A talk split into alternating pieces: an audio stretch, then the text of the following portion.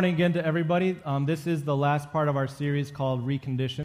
And in this series, what we've been doing is we've been seeing how Jesus was interacting with one of his disciples named Peter in the week leading up to Jesus' death. And there were a series of lessons, a series of times when Jesus had to sit down with Peter and say, Peter, we need to adjust the way you're thinking, we need to adjust the way you're acting. Peter, you need to be reconditioned. But here's a quick way that I've noticed in this series no matter how much Jesus tried to recondition Peter, Peter still is not reconditioned, is he? Even in what we're going to look at today, this is the last conversation that Jesus has with Peter before Jesus is put to death. And even in this moment, Peter is not reconditioned because here's what we, we learned from this series the reconditioning doesn't happen when we work harder, the ultimate reconditioning happens when Jesus dies and comes back to life. And that's when all these things that Jesus taught finally start clicking, clicking, clicking for Peter, as he knows that the foundation for his life is Jesus and his resurrection. So, like I said, today we're going to look at the last section, the last conversation that Jesus had with Peter before the crucifixion. Now, I believe God gave me children for two reasons. One is to take care of me when I'm old, and the other is to serve as sermon illustrations until then. And I know I've talked about my kids a lot. I don't really show pictures of them too often. So here's a picture of my kids from this last weekend when we had beautiful weather. We went to Minnehaha Falls and we spent all morning there. And by the way, if you want to hear something funny, just try to listen to your GPS. Try to say the word Minnehaha. It's really funny. But these are my three kids. This is Jackie in the back. This is Logan right here. And this is the troublemaker, Aaron. We had stopped just uh, for a little snack, and so we had a chance to sit down, and I took a picture of them looking all cute and adorable. Now, the story that I'm about to tell is about this younger one here, Aaron. He's four. One of the things that Aaron likes to do, and the others do too, is he likes to play games with dad. And one of those games is Go Fish. Now, I'm going to assume that all of you have heard of this game, right? Does anyone not know what the game of Go Fish is like? Oh boy. Your mama didn't teach you. So, the way the game goes is you have your cards, you try to make a match. As soon as you get two of the same ones, you can put them down, and that's like points, right? But to get more cards, what do you have to do? You ask the other person, Do you have this card? And they say yes, you take it, you make a pair. If they say no, um, if they don't have that card, what do they say? Go fish. All right, so that's, that's the game. The cards that we have are these dinosaur cards, and they're really, really weird, and that they have hard names. And so the, this Go Fish card, it's a it's an orange dinosaur. It's called the Carno, Carnotaurus. Carnotaurus. Have you ever heard of that one? Or try this blue one. It's called the Parasaura, Parasaurolophus. And it, there's more in there too. And I'm like, these are just too confusing. We're just going to call the dinosaurs by their color, which is probably racist, right? Luckily, they're all, there's no white or black ones in there, so we're okay. But the way that Aaron plays this game, he loves to play it, but the way he plays is either he's not able to hold on to the cards or he just doesn't, he doesn't care. What he does is we often play on the floor, so he'll be down here. He'll just put all of his cards on the floor face up so he can see them all. But the thing is, so can I, right? I can see everything that he has. So, me being the dad, playing with my son Aaron, I know exactly how to let him win. Now, the other two, Jackie and Logan, they hold their cards tight. I mean, they hold them close. They know that this is a competitive game. Now, the thing is with Jackie and Logan, sometimes I try to let them win, but I don't know how to. And it, it's, it, I, sometimes I want to make them lose. They need to learn a lesson every once in a while.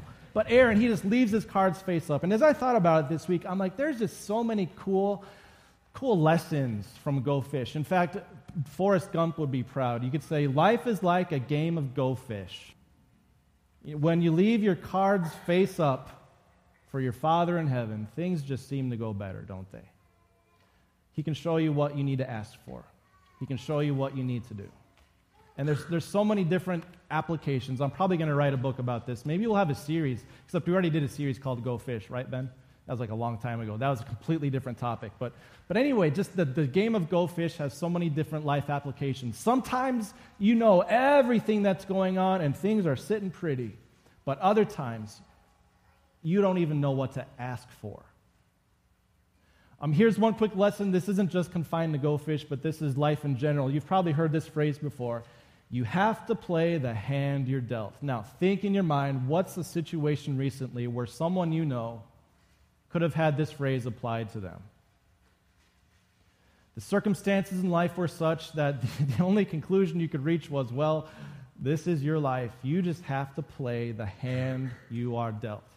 Now, here's an interesting thing this is actually a biblical concept, too. Only they didn't have go fish back then. At least I don't think that, that, they did. But there is a different phrase that carries the exact same thing. And I'm going to illustrate it here in Psalm 16. Lord, you have assigned me my portion and my cup. Lord, you have placed a cup before me. Psalm 23 My cup overfloweth overflows, depending on which translation you use. My cup runneth over, David says.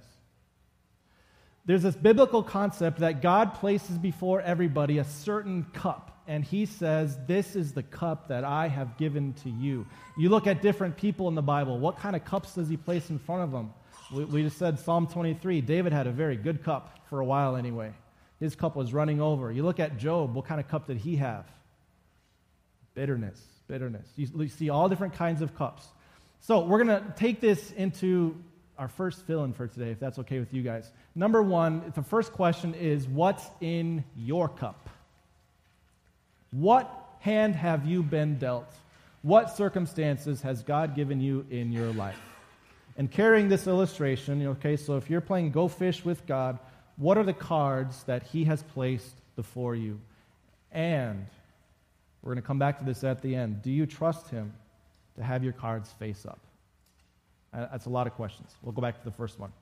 What's in your cup? What are you working with? Now, here's where I really struggle in a message like this because I can't possibly understand where everybody in the room is coming from because what I know is some of you are sitting pretty right now where things are going really well in your life and relationships are great and money is, is not a worry and it, there's just not a lot happening where you're worried about things and you're thinking, wow, the cup that God placed before me is so great, so sweet, so awesome. And others of you hate people like that because the cup that you have in front of you is anything but. There's bitterness, there's this kick to it. It doesn't leave a good taste in your mouth. The cards that God has dealt you are not fun to have. So this leads to the second question for fill in number one Are you allowed to change what he has given you? Some card games you can do that, right? You get some cards, uh, you're like, I'm going to fold these two. Can you give me two new ones, please? Can you do that with God? Can you be like, God, you've given me these circumstances in life. Um, these are the three I'd like to get rid of, and go ahead and give me some new ones when you get a chance. Can you do that with God? Or, as the saying goes, do you just have to play the hand that you're dealt. We're going to see that Peter really struggled with this, and he was not able to answer these two questions because he was wrestling with a bigger issue, which we'll get to in just a moment. But first, I want to really focus on this second question here. Are we able to change the cup that God has placed before us? And to do that, we're going to rewind to something that Ben mentioned last week, but we're going to focus on a little bit of a d- different detail. We're going to look in Matthew 26. This is when Jesus is in the garden with his disciples. He's about to be betrayed. Jesus says, Guys, stay with me. I want you to stay with me here because, you know, you need to pray, you need to keep watch. And what happened was Jesus, after that, he fell with his face to the ground and he prayed. Now get this Father, if it's possible, may this cup be taken from me. So we go back to the first question what was in Jesus' cup? Just that next day, that night, that very night, he would be betrayed, he'd be tortured, beaten, mocked, and then Friday, hung on a cross to die. Now, you think that your cup is bitter, just consider what he had before him. And beyond the physical, there was the spiritual torment too. He would take on himself the burden of the world's sin. And he could feel it in this moment. He said, This cup before me, Father, it's a bitter one. If it's possible, could we, could I fold this and get some new ones? Could I get some new cards, Father? But then he goes on with something that's really, really important. It goes on, yet not as I will, Father, but as you will, as you will, as you want, as you want. Now, here's two important things that are going to serve as kind of the backbone for our, our um, the rest of our message here. Jesus was in a place where he could, could ask questions about God's plan, but he was not questioning God's purpose. In other words, Jesus wasn't saying, God, I don't know if I want to redeem the world. You know, that's kind of hard work.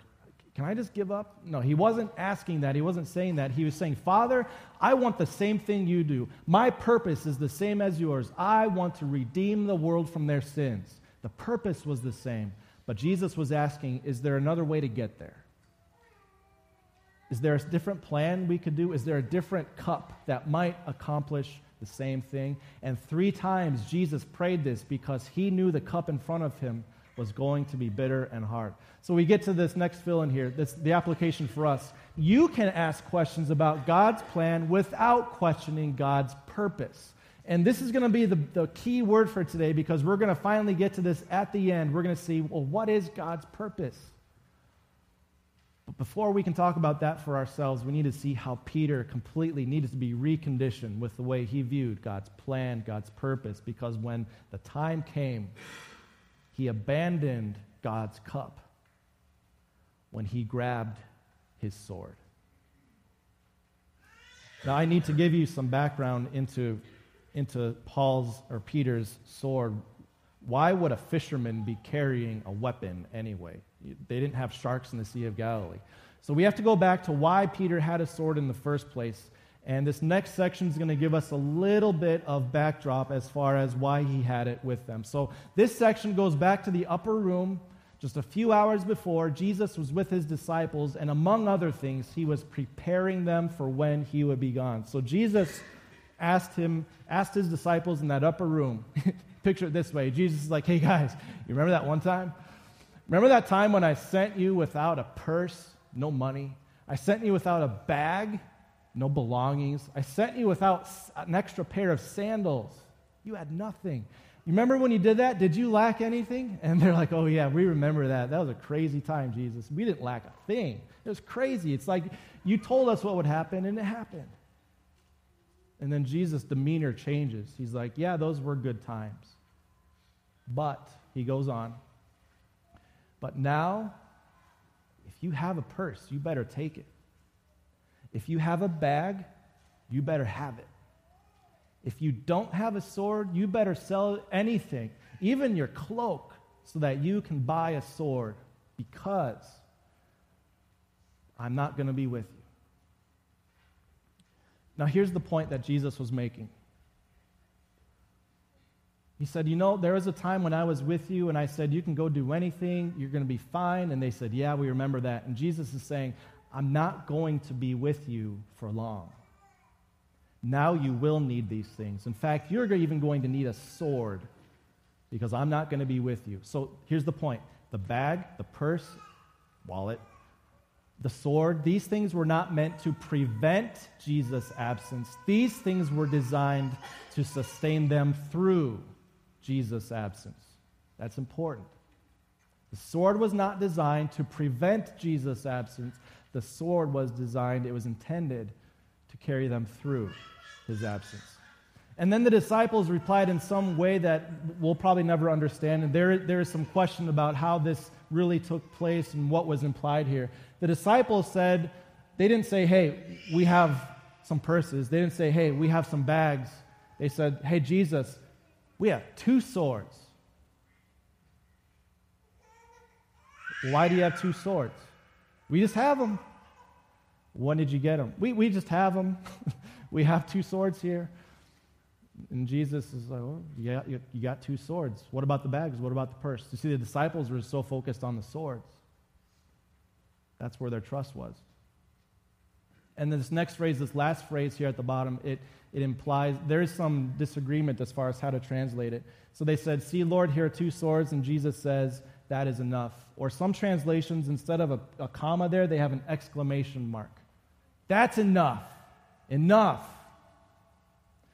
In other words, what Jesus is implying is he didn't mean they literally had to have these things, the, the purse, the bags, because finally he's going to be crucified that next day. There won't be time for them to buy anything. What he's implying is, I was with you for a while, now I'm going to be absent. Enough. Enough. But apparently, Peter was one of the two that had a sword. Goes on. Here's John 18. So, in this section, uh, just to set it up quickly, so in this section, Judas was now approaching with these soldiers, this detachment of people with, with uh, clubs and torches. So, you picture this big group coming towards Jesus, ready to arrest him. And, and they said, We're looking for Jesus. Jesus said, I told you that I am he. And Jesus went on, If you are looking for me, then let these men go. See, this was what Jesus wanted. He wanted his disciples to go, to be spared. He didn't want them to die. And this happened so that the words he had spoken would be fulfilled that I have not lost, lost one of those you gave me. This was what Jesus wanted. He wanted to be arrested and he wanted his disciples to go away. And by saying this, he set things in motion for it to happen. But the next three words tell it all. Then Simon Peter, come on. We're in the last week of the series where Jesus was reconditioning Peter, and he still doesn't get it. he still is conflicting with what Jesus wants to do. Simon Peter, who had a sword, drew it and struck the high priest's servant, cutting off his ear. Jesus wanted not one of his disciples to be lost, and now Peter is taking one sword against a detachment of soldiers. Peter. Now, I want to pause right there because things must have been confusing in Peter's mind. We saw how Jesus told them if, if you don't have a sword, get one. Get one. And, and Peter had heard Jesus warn him Peter, you're going to deny me three times before the rooster crows twice. Peter had heard how Jesus said it's something about being put to death and arrested. And, and so Peter put all these things together in the moment, and he's like, This is it. Sword, the denial, all these things. This is my moment to let things go a different way. But he was missing something. Jesus goes on in this account. He says, Come on, Peter. He commanded Peter, Put your sword away. Shall I not drink the cup the Father has given me?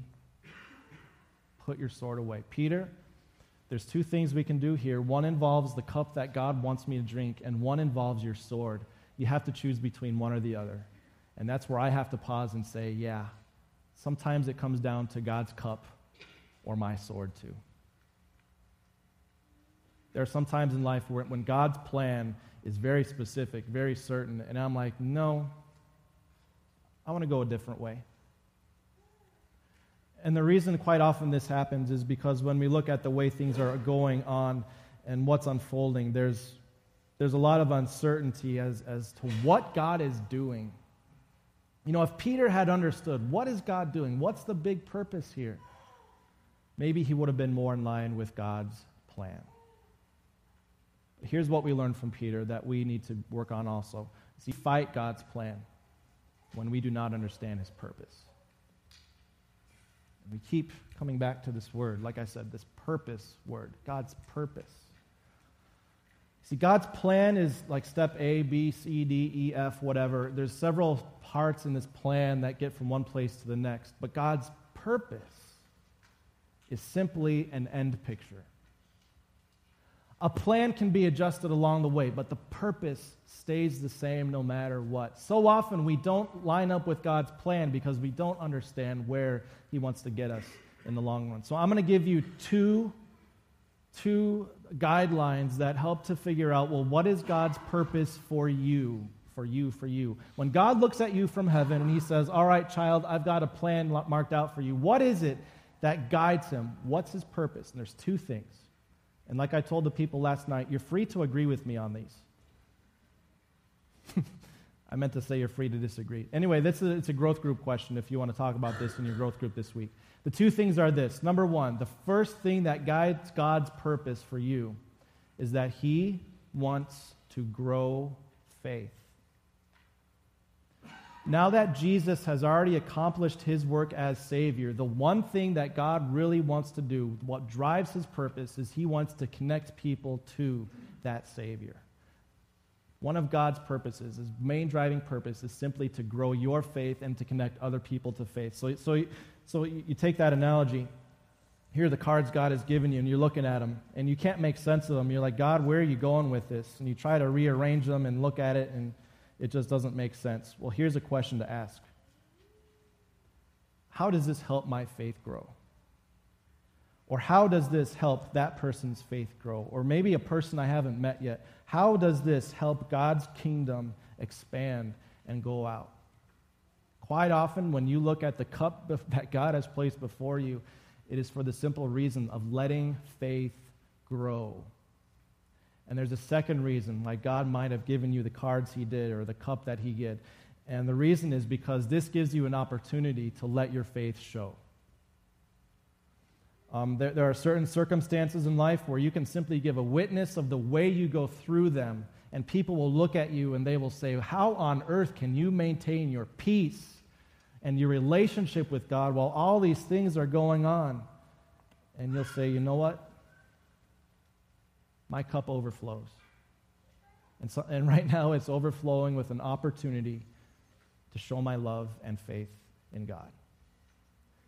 So, to summarize those two things, the last fill in here cups from God make faith grow and they make faith glow. They give your, chance, your faith a chance to grow, they give your faith a chance to be shown in this world. And so often, when you look at the cup God has placed before you, no matter how bitter it is or how sweet it is, it goes back to one of these two things. Now, I wish I could say I always get it right. I wish that I could say that when I look at my hand, my cards that God has dealt me, I wish I could say, I know exactly where He's going with this and I'm in line with it, because truthfully, I'm not. You look back at what happened to Peter, too, and Jesus had things all set up for Peter and the other disciples to go away and to be spared. And then Peter grabs his sword instead of the cup and he makes things worse. Now, here's an interesting detail that we didn't see on the screen. When Peter cut off that man's ear, I know what you're thinking. You're thinking, yeah, Jesus healed it. And that's awesome. There's actually something more impressive. John notes that the man who had his ear cut off his name was Malchus. Amen. Let's pray. No. Malchus. Why would John mention the name Malchus? Now, keep in mind that here are the events of Jesus' life, and John, decades, decades, decades later, actually recorded them. So this was decades after these events had happened, and yet John said, I need to write down this man's name. And you have to ask, well, why is that man's name so important?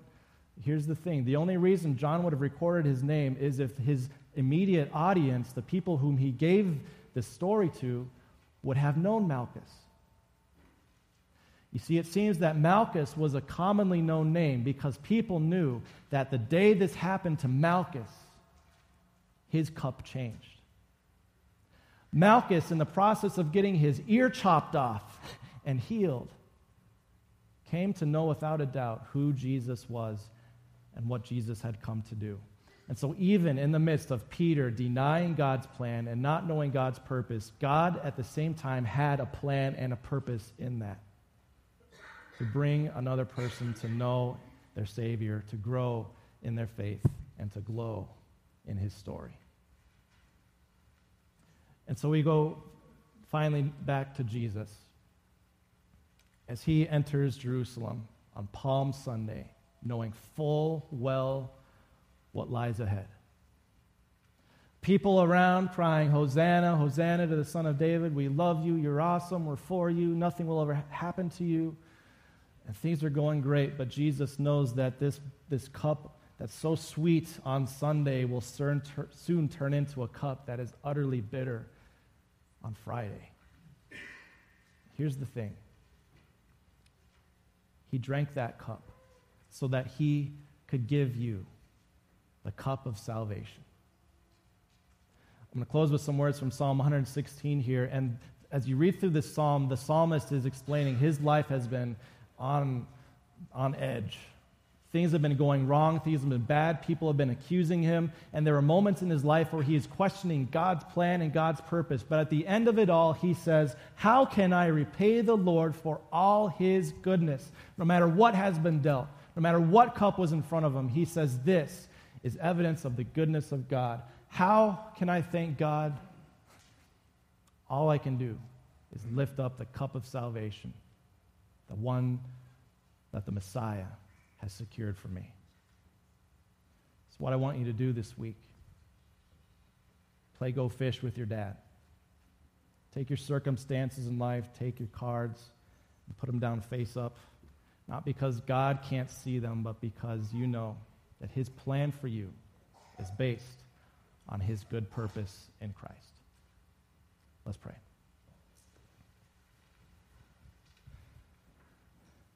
Heavenly Father, of all the people that are listening to this message this weekend or later online, I know that there's so many different events and circumstances that some people can wrestle with really, really hard. Some people listening, life is, is great at the moment. There's no worries, nothing to worry about. But for other people, there is serious doubt, serious wrestling with the things that you have dealt them in life at this moment or the things that you have permitted to happen. I pray that, that this message, as we look at your overriding purpose in all things, that it would provide guidance and comfort and traction in the moments when we feel the most stuck and the most distant from you. And no matter what cup we're facing right now, draw our eyes to the cup that Jesus won for us on the cross and in the empty tomb. Bless our worship this week as we adore the one who gave his life for us. In his name. Amen. At this time, we'll have a moment to uh, show our thanks to God and also support for this ministry through our offering. If you're a guest, please don't feel obligated to put anything in the plate as it passes you by. It's our honor to have you here today. And if you could also take one of those Black Connection books from the chairs in front of you, pass them to the people in your aisle, that'd be great. Thanks.